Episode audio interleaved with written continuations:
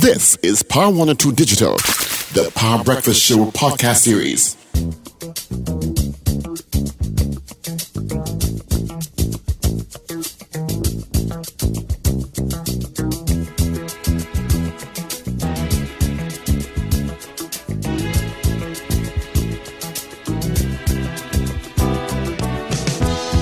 When I wake up in the morning, love, and the sunlight hurts my eyes, and something without warning, love, bears heavy on my mind. Then I look at you,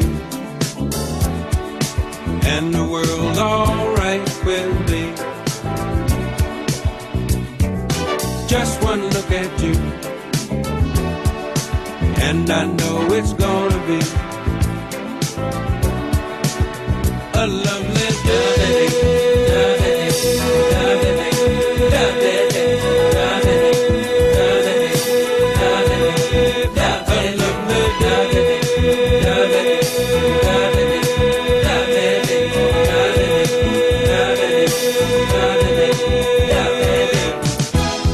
When the day that lies ahead of me seems impossible to face, someone else instead of me always seems to know the way. Then I look at you, and the world's alright with me.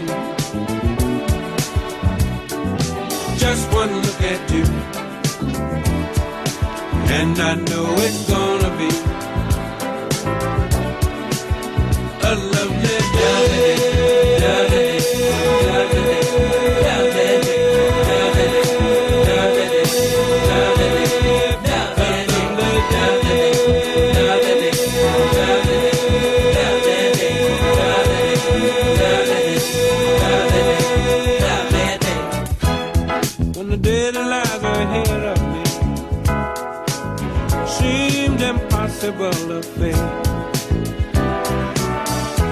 And when someone else instead of me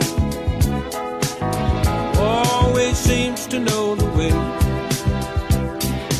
then I look at you,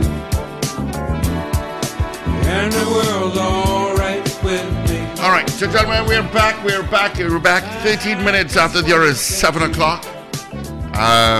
Of course, let's get into, well, let's quickly Let me give you a quick traffic update, and then we get the results of our morning poll. Of course, coming up next hour, we're going to chat with some folks out at Arthur Lok Jack. All right, so I just thought I'd let you that. Global School of Business, so that's coming up in the next hour. Traffic-wise, yeah, where you think you're going to get traffic, you will get traffic. It's that bad. It's that bad. Except if you're on your solo, you're going to pick up traffic from Chase Village. Let's get into results of our morning poll, gentlemen. Hang on. Yeah. What do you got there, Wendell? I've got 17 people saying yes, one person saying no. All right. Our poll this morning was, should there be a limited state of emergency in certain areas to help with the issues of crime? And 17 people said yes, one person said no. So let's ask the next potential political leader of the PNM and possibly prime minister. What does she think? I find her sitting with a smile at all. I also think with a smile. I find she sits with a smile. Mrs. Tesheira certainly finds it. Wendell say it in a kind of rough way. No, Mrs. Tesheira certainly thinks it funny. No. I don't think you are misinterpreting my my smile. I try to be pleasant at all times, but if you want to interpret it that way, well, you're free to do that. But that's I didn't interpret anything. I'm just counteracting. No. You said I thought it was funny, so you are making a judgment about what I did. So it is. But you laughed, didn't you? Yeah, but you are making a judgment. Ding, and they're off. Let's not continue. Because we're not starting on a good morning. Yeah, let's Mrs. Tesheira, I didn't take. Hi, good morning to you, Wendell Stevens. I'm happy to see you. Yeah. I'm happy to see you, and good morning to your viewers and listeners. And of course, I'm always happy to be on 102 FM. All right. So, thank you so much, Mrs. Karen Nunez Tesheira. Recording in progress. How are you? So I am fine. I'm fine. I'm fine. And in a good spirits as usual. And try always to be positive. And, you know, hopefully that reflects in my whole attitude to life as a general, and in particular during this period. Yes. So do you care to weigh in on the poll?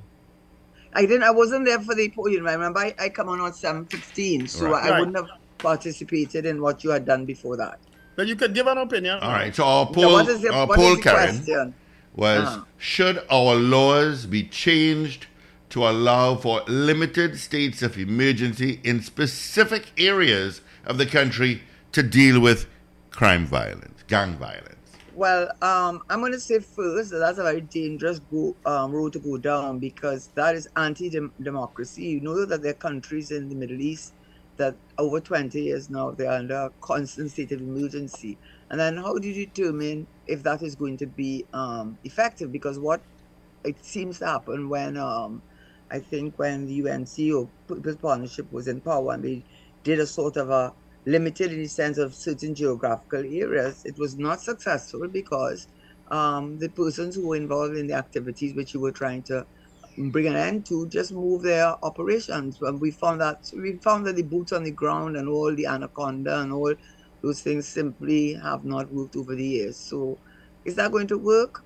Is that the way to deal with a democracy? Is it not better to find a more a solution, which I know there is a solution, and I think the government knows a solution. I certainly have I could give them a solution. I think a lot of people can, and I don't think we need to resort to that. That's my answer. Does our constitution, from your knowledge, allow for that?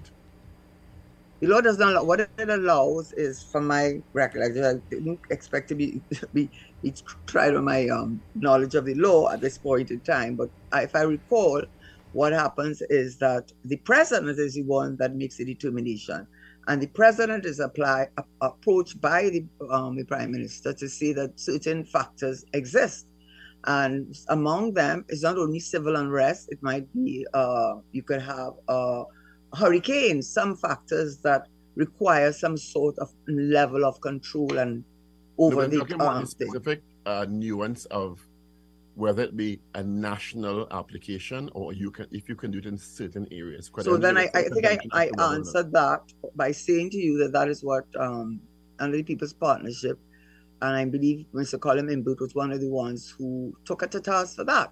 He said, why are you choosing certain places to have these same measures and others not? All you're doing is allowing the drugs. He said it, and it's on the hand side.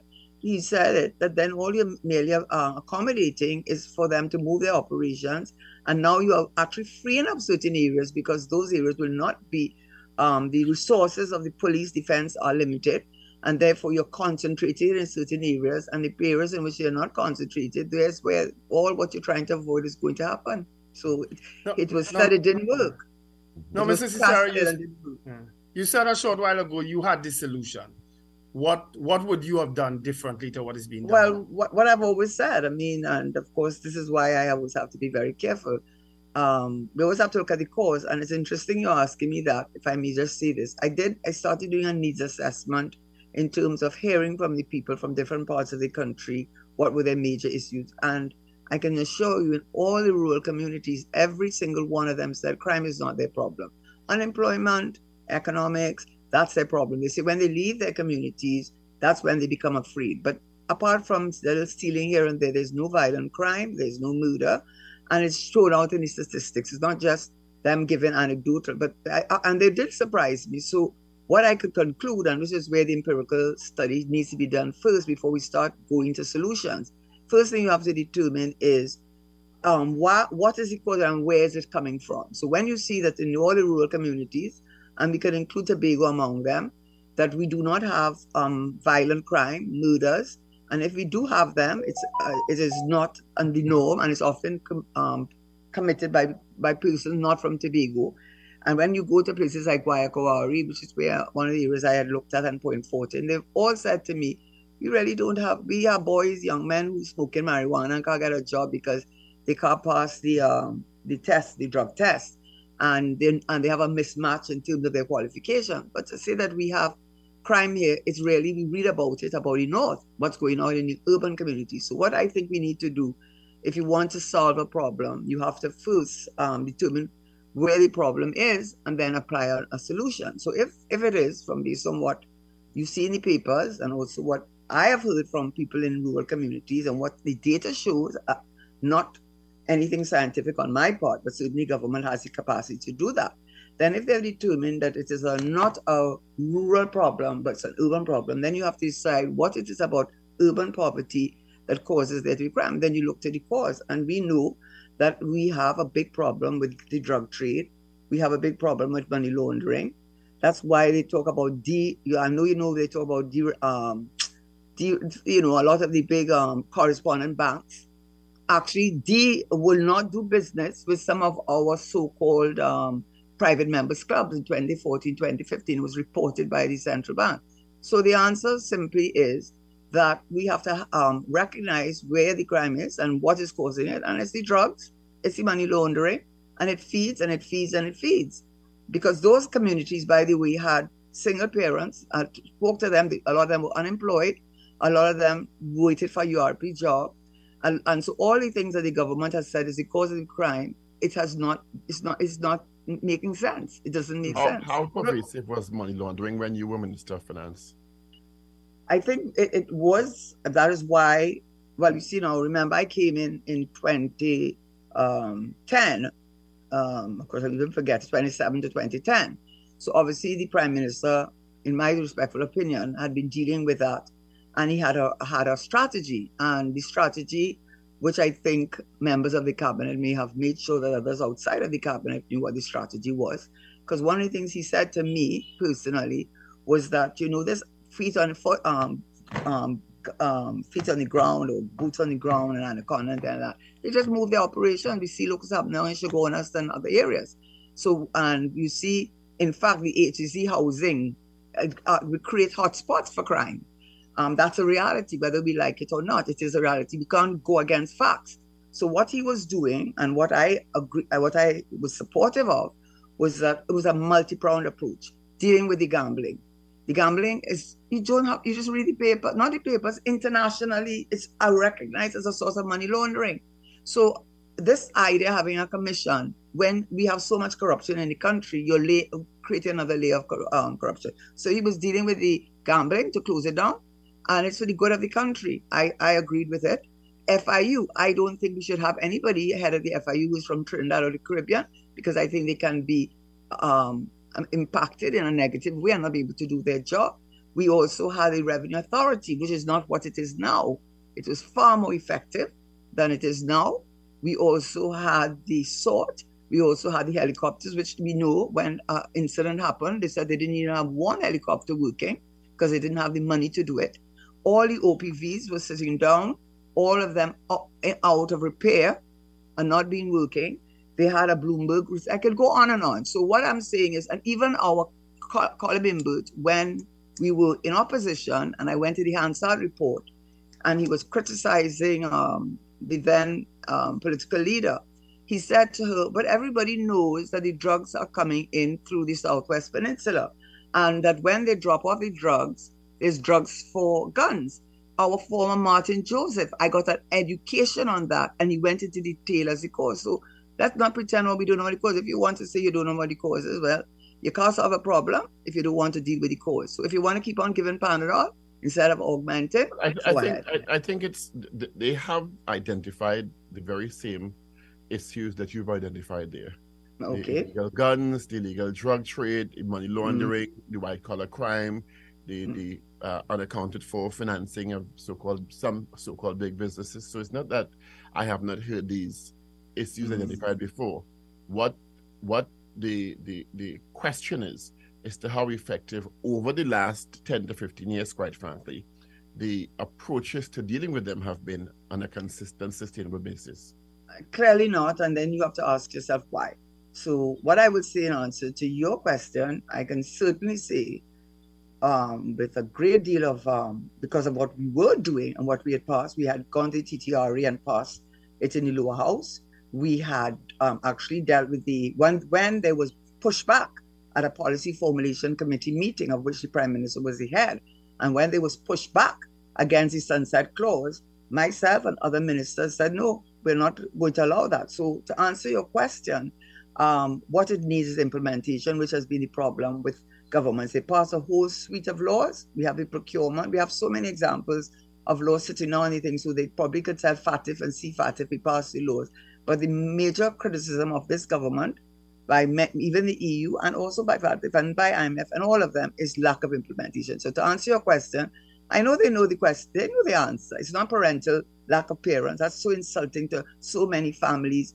And it's so insidiously insulting when it's not true, but there's a reason they say that, because they don't want to take responsibility. So to answer your question, it's not that they don't know. Everybody, Granny on the corner knows. We all know. But Granny on the corner will tell you that they have a block, but the police passing it. It's, everybody's involved in corruption. So what do? You got to take a, you can't keep using a SWAT to kill, to deal with the situation, and no one up to now is willing to do that, and they must know why. How is the campaign going for leadership of the PNM? All right, that's a nice question. I am, you know, I will say that from our perspective, we have a very good and very tight, very competent, very capable, committed team, and I think that we have been able to manage and to bring issues to the public domain, which are important in terms, especially the internal elections and the structure of it. And I've had to do, even though I'm not my lawyer in the matter, and I really don't want to take on that role because I am not. I am going up as a, for the leadership, and you should really let your lawyers deal with that. But to answer your question, I think we're doing. I am pleased with how we're going, and of course we will find out at the end of the day, because as many people say, is there not a silent majority? We'll find out. Is it that the campaign has been put on hold pending your legal challenge? I don't look at it that way. I think it's part of the campaign, because I would look at it as we want, and have always wanted, the best for the PNM. And what we have said is that there are issues within the party that have affected the party's ability to operate with the transparency and accountability that when our founding father, Eric Williams, in fact, I went back to look at Article 2, and it's giving some of the objectives of the party. And one of them that hit me was in Article 2 was promotion of maintenance of a democratic way of life, also preservation of the national independence of people trying to be. So I see us as trying to do what I think the party should want, and for us to be proud of that, to be proud at the end of the day that we're not sitting on them. Well, not on our side, and you're getting into bacchanalia and name calling. Where does that get you? We go into the courts, let the courts decide. And if we are wrong, we're wrong. If we are right, we're right. And that's how we. Just for the purposes of clarity, who's our side? Because I know you are contesting leadership. I think Mr. Butcher is also part of your team contesting chairmanship. Who is there? Anyone else? It's three of us. We think critical posts. You know, at the end of the day. As you may have heard, I've said it so many times, I had no intention of doing this, because I didn't, I was trying to do what I could by writing, by playing on shows like yours. I've been on shows before this and given my views on what I believe may not be right, and hoping that if I say it, that people would be mature enough or independent enough to say, well, even though we don't like the messenger, maybe they have a good message.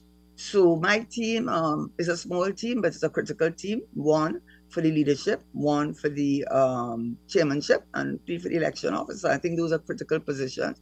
Whereas you may want to go for welfare officer and education officer and all those other things, but we are in the interest of the time constraints, which we did have, and trying to be strategic, which I think we are being, we have limited our call to duty. Who's the candidate for election officer? Victor Brew, Victor Bishop, Victor Phillip. Okay. And he is a wealth of information on electioneering. I mean, you could call him, and I don't think there's anything he can't give you an answer to. In fact, that's a good segue to my question. Just outline for us, because I read it in the papers, your process in identifying what you describe as the gaps in the election process, in the internal election. Right. So far, I know the newspapers have reported that you wanted the voters list, you wanted the contacts for those registered electors. Outline for us the issues that you have identified or encountered and how you've encountered them along the process toward the election day. Okay, so, I've always said that that rule, and which is why I said maybe a press conference with the lawyers would be better served, because I think that's how most parties do it.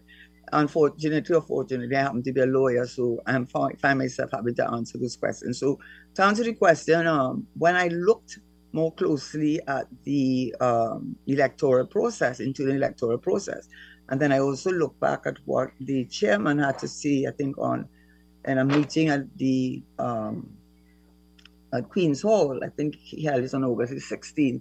He said, we are going to try to mirror as close as possible how the EBC does its business, so that some of the things which are contrary and inconsistent with that and raises question as to why have three, in effect, stretch out the election process to 9 days, 26th, 27th, and the 4th. Why that gap?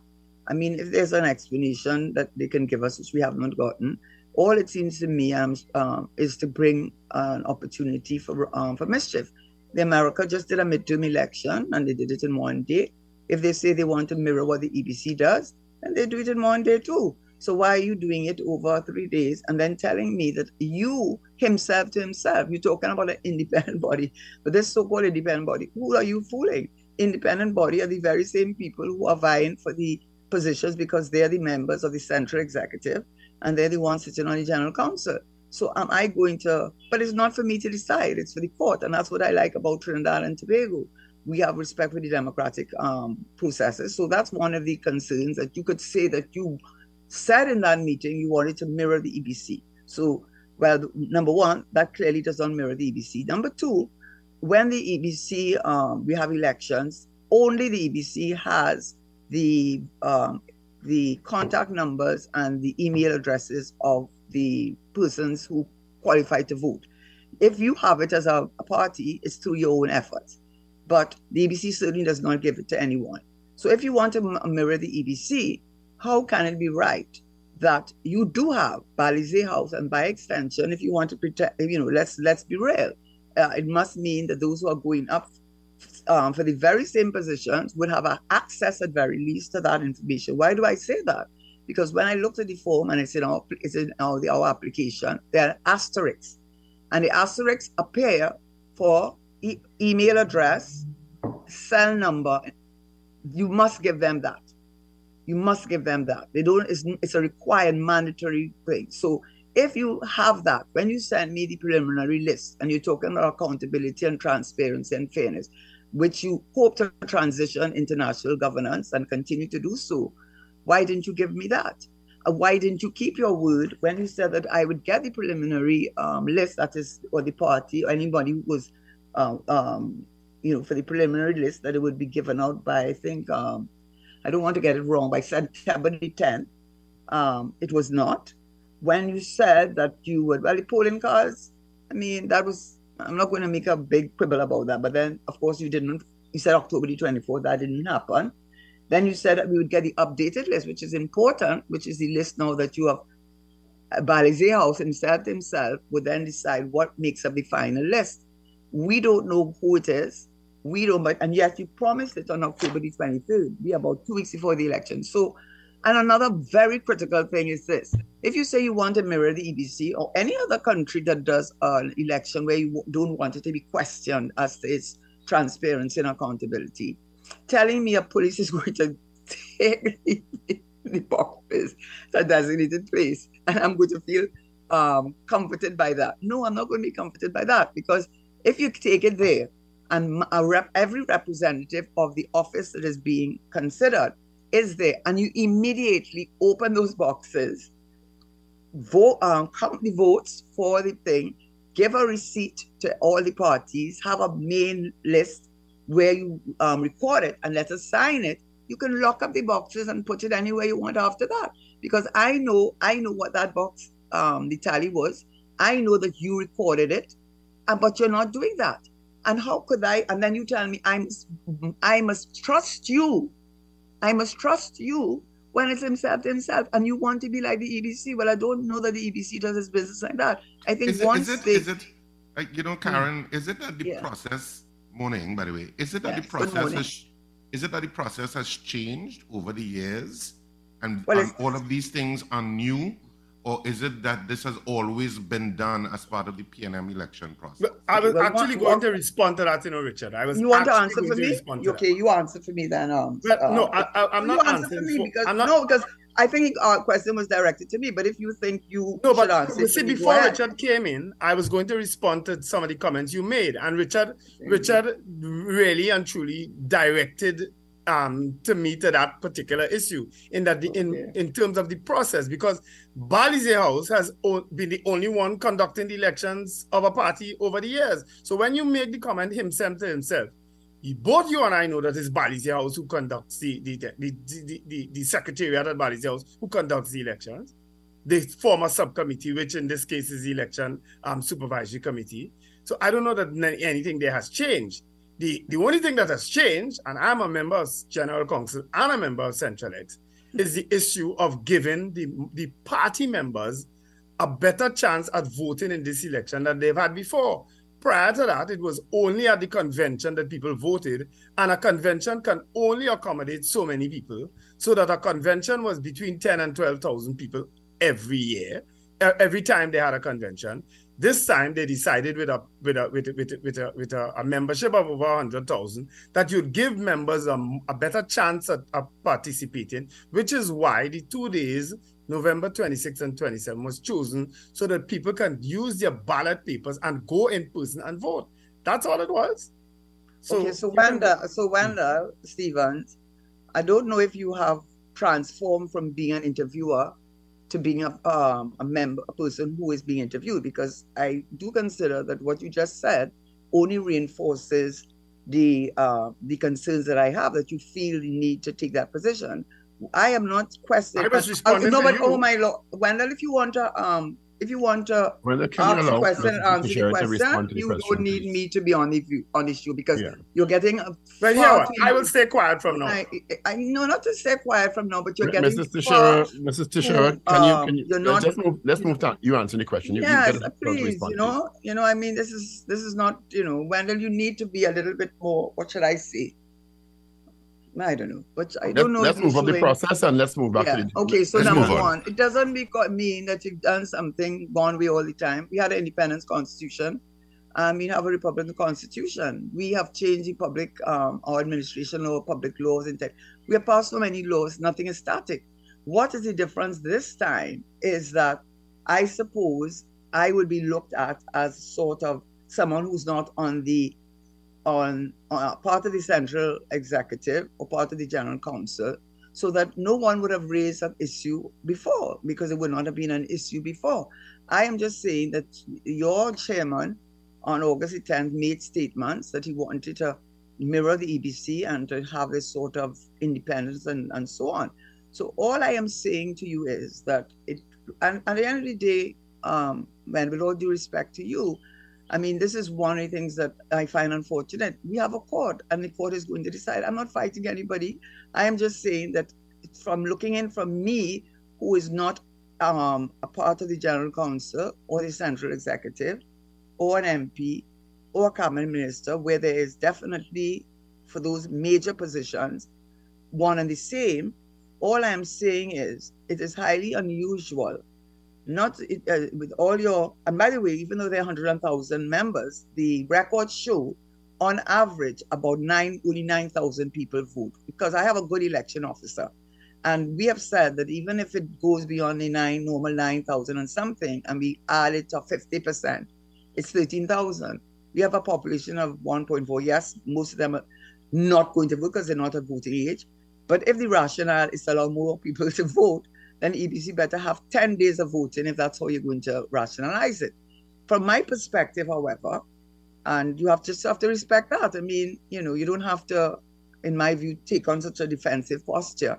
What I will just say, from my perspective, it does not seem, you've never done it that way. the Article 18.1 of the Constitution talks about an election day.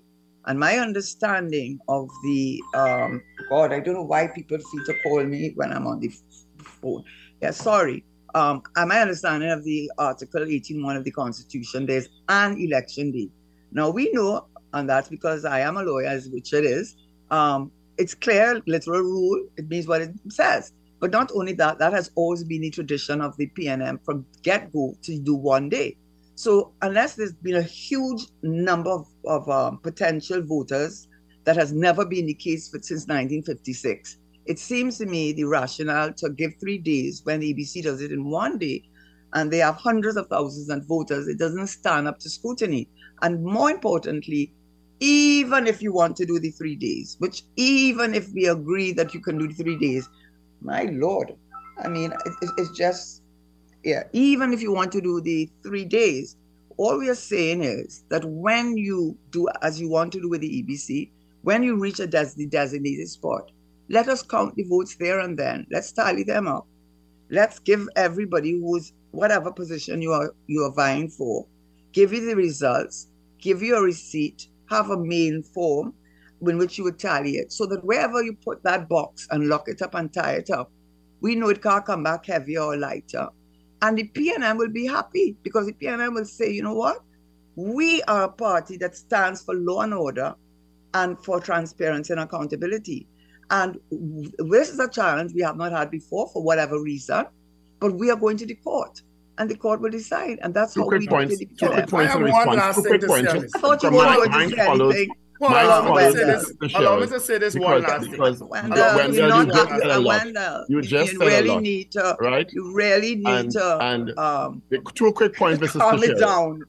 quick points.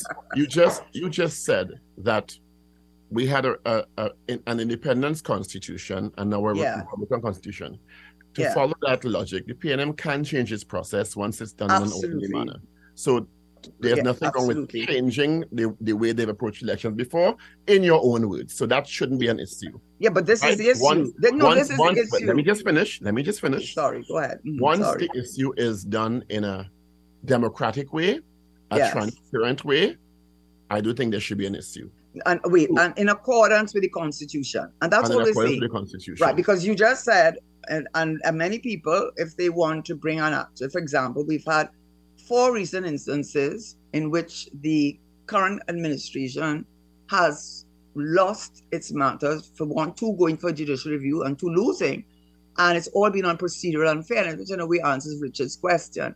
We're talking about, you know, many cases are lost and won on procedural unfairness. When people believe breach of natural justice, inequity and unfairness. We saw that with the instance with the Board of Inland Revenue applicant. We saw that with Sajiku and Maritime. We saw that with Jawala Rambaran. So the process is as important in law as the outcome. And the Constitution says at 18.1 that there shall be an election day. The Constitution sets out the powers of the General Council, the Central Executive, and the Constitution sets out how any amendment to the Constitution must be done.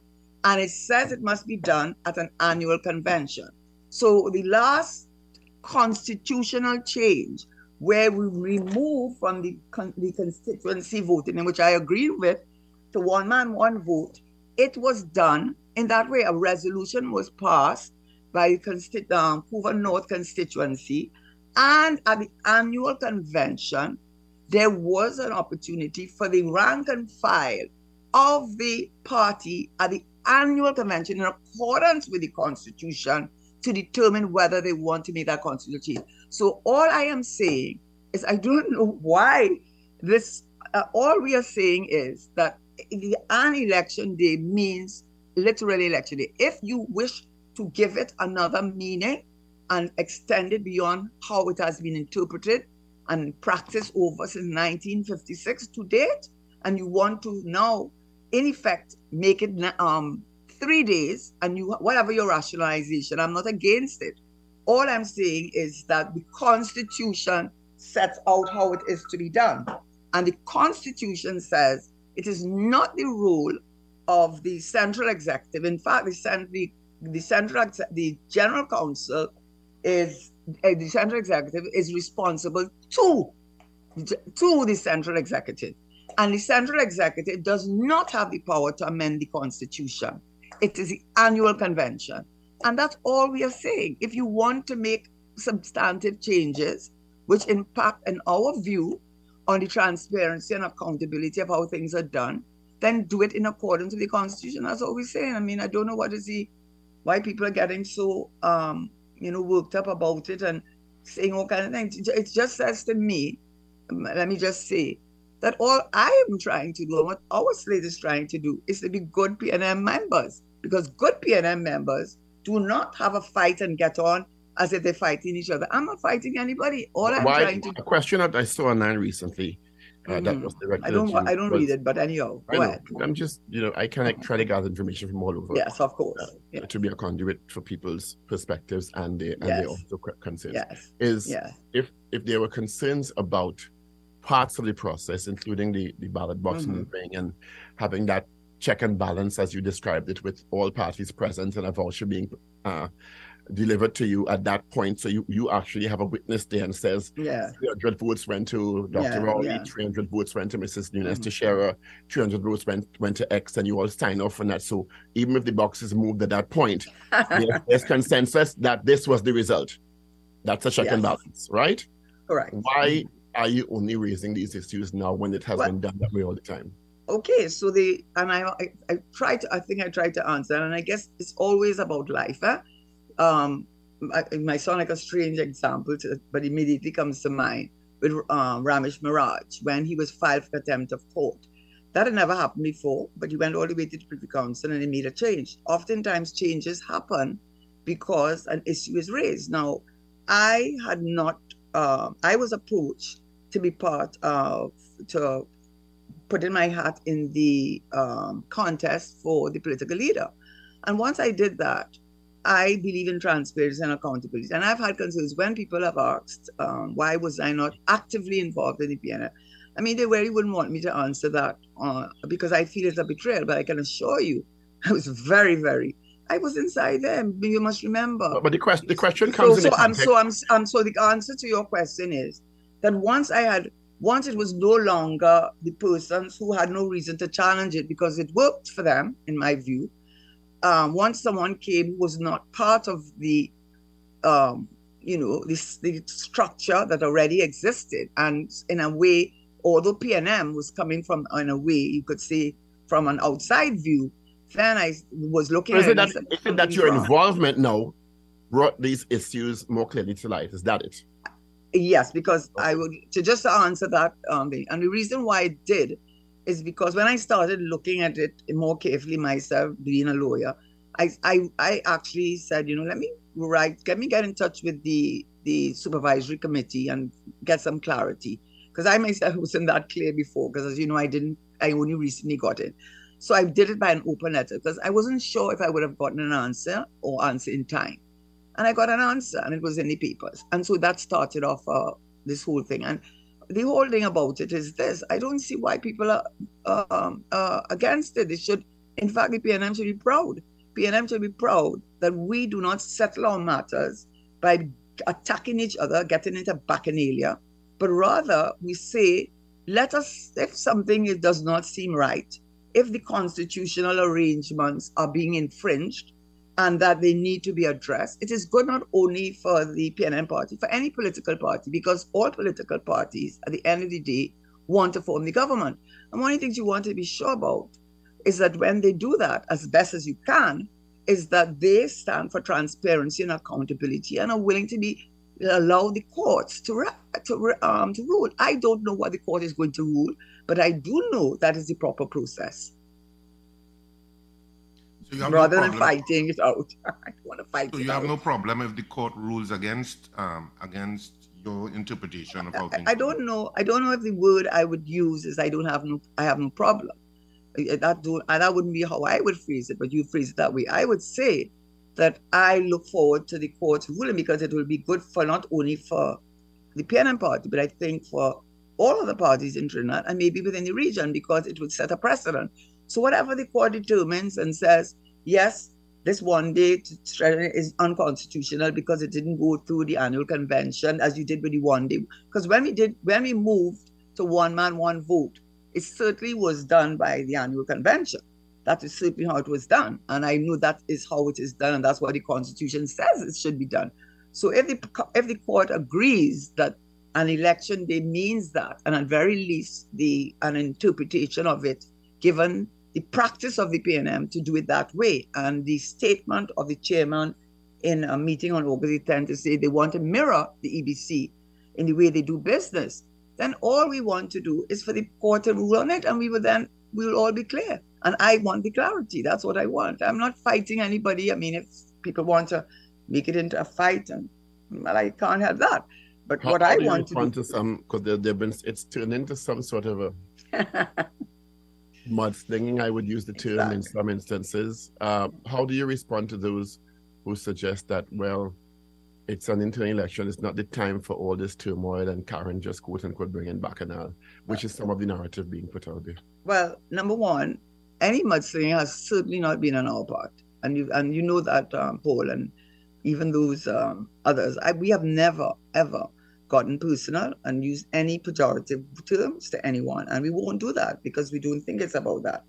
And you know, people do not like change for all kinds of reasons. They like the status quo. I mean, that is human nature. In fact, for all reasons, we would like to leave things as they are. There's so many examples when change has come that people have been against it, and all they're saying is trying to find, I don't know, reasons that really do not stand up, in my view, to any legal, you know, if you want to use any sort of legal argument or any gravitas.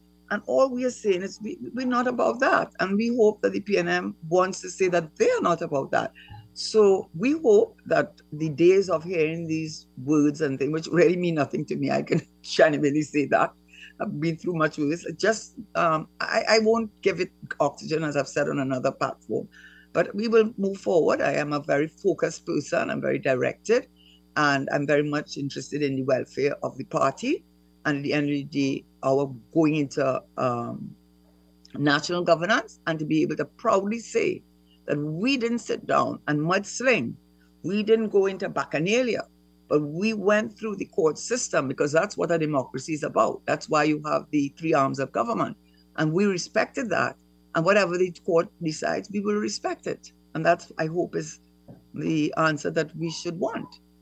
Do you think this process that you've initiated strengthens the party, or in some people's estimations, weakens the party at this time? Well, you see, if you say at this time, as I said to you, I have kept out of the active part of the party's machinery for good reasons, and they know why. You have to remember, I was there in 2000 and 2010. I know some of the players. I know things that I wouldn't want to see, because I don't think you want to air your dirty linen in public. But I know I couldn't be part of it. I was offered, and I've said it many times, and no one has ever said I'm not speaking the truth.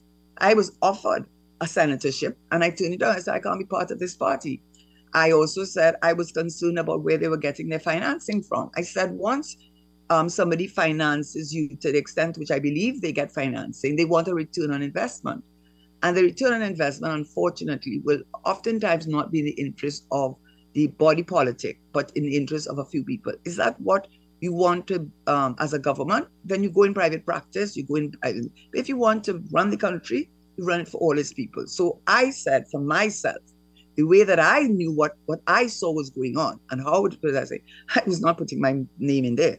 I was not, and also to its scene, and this is a fact, certainly it died down after a while. But one of the things that it seemed to you needed to do is I'll speak Mr. Manning. And I was not going to be part of that, because I think he did a lot of good for the country. And as a candidate, by the way, since we are speaking openly, when I was going up as a candidate, my own constituency told me they didn't want Patrick Manning. They wanted Rowley. They told me. And my own office manager, who betrayed me, and I trusted him so much, and 2 or 3 days after the election, jumped on a UNC platform with Jack Warner.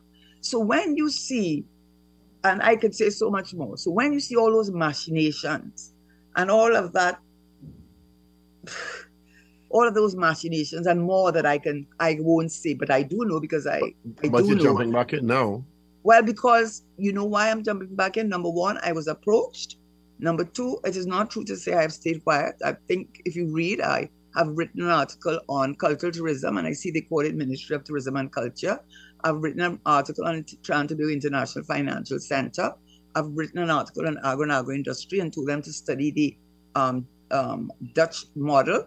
I've actually done some more research on flooding and agro because Holland is 2/3 under the water level. So it is not to say I have gone on a lot of shows. I've been on shows like this in the last few years. I've spoken out. And if we are not prepared to get criticism and criticism not based on anger or vexation, but criticism is based on facts, then we want the emperor with no clothes, and we know where we're going to be going down. We're going down a road where we will be eroding our democratic principles. So to answer your question, so many people from all walks of life have said to me, Karen, no matter what the outcome is, we are so happy that you're doing this because we don't know where this country is going. When a prime minister and his because Mr. Manning would not have allowed it. So when you could have a prime minister telling people, what's wrong with people getting rich? What's wrong with people rich? What are you doing on the road at 8 o'clock at night? What are you doing at 8 o'clock at night? Why and ride a bicycle and use a cold bar and all that kind of this day. It's like, you know what, Marie-Louise, you know, Antoinette, remember the French Revolution? The prime minister is not the one who said ride a bicycle and use a cold bar. No, but I am saying to you, he is the leader. And anytime you want to attract a leader, you do attack a movement, you do not go after the followers. You got Martin Luther King is who they killed. They've tried many times to kill Castro, whether you like Castro or not. When you want to go after a movement, you do not go after its followers. You go after its leader, because the effect of going after the leader is to bring the movement more or less to a stop. And what I am saying, certainly when Patrick Manning was the prime minister, he never spoke like that. And I don't think any of us would dare to have spoken in the way that some of these ministers are speaking, because I am quite confident that he would have called them into his office, either given them in his very way that he has, you know, he is not a rabble-rouser, but I think he would have read them the riot act and told them. Are you sure, Dr. Rowley hasn't read some of those people the riot act? Well, then he's made a public statement and said that some of them had quote unquote microphone problems. So he tongue in cheek chastised them. Yes. So therefore, the fact that they felt that they could do it in the first instance, well, I think he did start off some of it by some of the comments he made about I don't tell you which man to have in a bed, domestic violence. I don't want to tell you which man to have in a bed, and how to handle a woman. Treat like a golf course. I mean, I could give you hundreds of examples of the examples that he has shown as a leader. So they take their thing from the cue from the leader, and the very fact that his members could feel free to use the language they have says something is wrong with his leadership. Because I could tell you when Patrick Manning was there, I could recall an incident just to let you know, but I won't call who the person was. But he was a senator, and he came down into the house. And he wanted to deal with somebody on the other side. And he was very angry because whatever it was. And I was sitting there because I was near, there's a space between myself and the prime minister and the AG and whatever. And the person who came down with the Senate. And I heard Mr. Manning with my own ear say, so and so, I don't want you going down that road, you know. Don't go down the road here to start going and get personal. And the person, as angry as they were, did what they were told. So if they continue to do that, either he has no control over his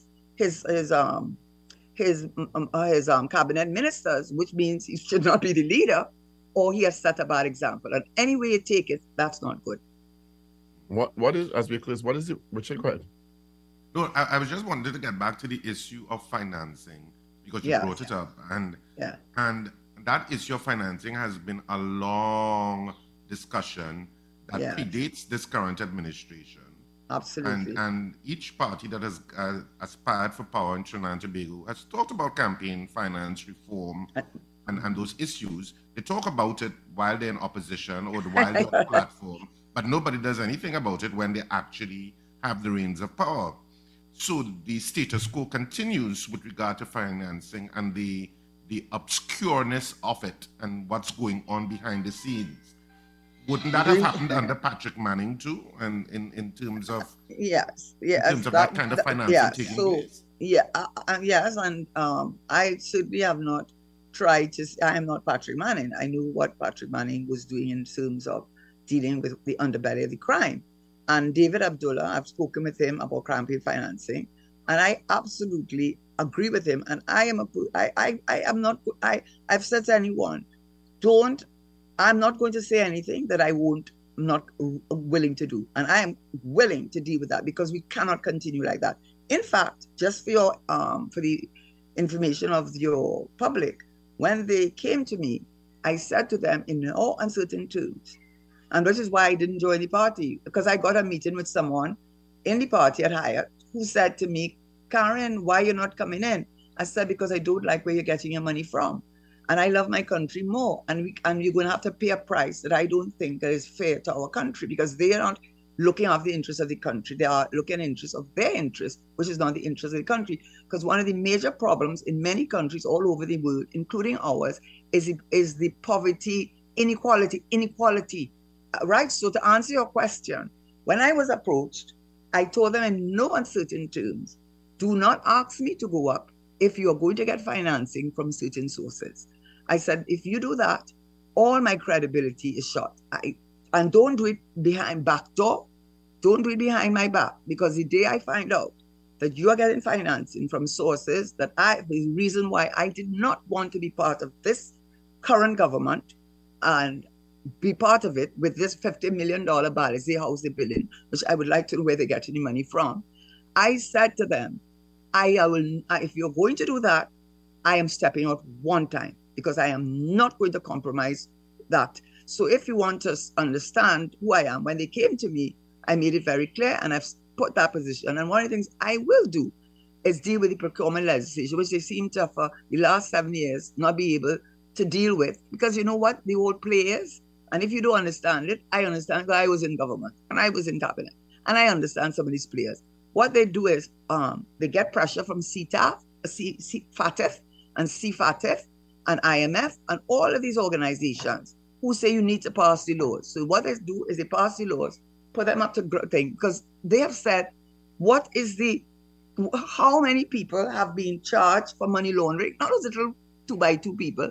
Well, the cocaine transshipment. Anytime you've gotten cocaine transshipment, it's a poor Spanish man who had to captain, who would have been subject to international laws, who had to report it. How many times have they done any, the guns, and then you come in and tell, insulting people's intelligence and tell them about parents. I mean, sorry. So to answer your question, I'm not going to be one of those. I'm telling you, I'm not. I was in Patrick Manning's government, and what I could have done and what I was given to do, I did it. Every single, with the FIU, just for your information, when it came to the FIU, they brought in the Washington, people from Washington. And I told them that I know who is interested in that FIU position, which I won't say because I don't want you to come after me, but I have a good idea. I said, I do not want anybody from Trinidad or anybody from the Caribbean, because they will be open to either the carrot or the stick. We need someone who has a proven track record dealing with the FIU to head it up. So if you're asking me if I will implement, when I was there, CL Financial, everybody forgets. They talk about CIB, but why don't they talk about the fact that we had a global financial crisis? And whilst all countries all over the world were gripped in a thing where the companies were actually collapsing, Bear Stearns collapsed in one weekend because of lack of confidence, why don't they ever say that when Karen Tesheira was the Minister of Finance, Republic Bank, 51% owned by CL Financial, the annuities, and all the things, Angus Royal, why don't they say that there was not one run in this country? Why don't they say that we maintain stability, which many countries... Yeah, well, I'm sorry, but I'm sorry I answered in such a long-winded way, but sometimes when you give me the opportunity to answer, I'm going to answer. Well, we have given you the opportunity every month. And you certainly have, and I thank you. So I just want to say to Wendell, who has disappeared, that what I want him to know. I'm right here, Mr. Tesheira. I'm right here. I just want to say one thing. I want to end with this. Please don't make it aggressive. No, no. I can't take the aggression. No, it's not aggressive. December 5th, Mrs. Karen Nunez Tesheira is declared winner of the leadership of the PNM. Yeah. How are you going to treat with these same people who you said shouldn't be in the politics and shouldn't be in the party? Wait, let me finish. Mm-hmm. How are you going to treat with the same Balisier House that you have a problem with the financing? How are you going to treat with those things? How are you going to treat with Dr. Keith Rowley? He will also be a sitting MP for Diego Martin West. How are you going to treat with these matters from December 5th? With the way that I have treated with the CL Financial issue, that was a great crisis, and I can assure you there was a lot of pushback on that. The way that I've treated with everything else, I am a part of the PNM. And I think that as a member of the PNM, I would like to hope that I won't have to have a fight. I would like to hope that as the leader, they will say, well, now you're the leader. We respect your leadership position, and we're going to work with you, because I certainly intend to work with everybody. So if it is that you are asking me that question, it's a matter of great concern to me that you would ask me that, because it seems to me that you anticipate... Well, it's a matter of great concern that you would have said some of the things you said this morning. So that's why the question is only natural. Well, you see, that's the thing that people don't like. We like to go around with the emperor with no clothes, and we like to... We are good members when we shut up and we allow things to continue. That's how we... I never said that you should shut up. Oh, my God. And Wendell, you know... I don't know what your role is, but your role looks as though... I'm asking questions, Mrs. Tesheira. Just like Paul asked, and just like Richard asked, you just seem to have a problem with me asking you. I don't know why. Okay. I have tremendous respect for you, which is why I stepped away from the interview, because of the respect I had for you. I know you do have a respect for me, and I like you very, very much, and we've always had a good relationship. But... maybe I'm wrong, but perhaps if we look back at this interview, you might see for yourself that perhaps your tone and the way that you have addressed me and asked me questions, and the tone has been one that perhaps does not convey the message that you would like it to convey. So, I barely asked you anything. I stepped away from the interview when I realized where the direction it was going. Thank you for choosing Power 102 Digital. Listen every weekday for our live show starting at 6 a.m. Remember, like, share, and subscribe. Power 102 Digital.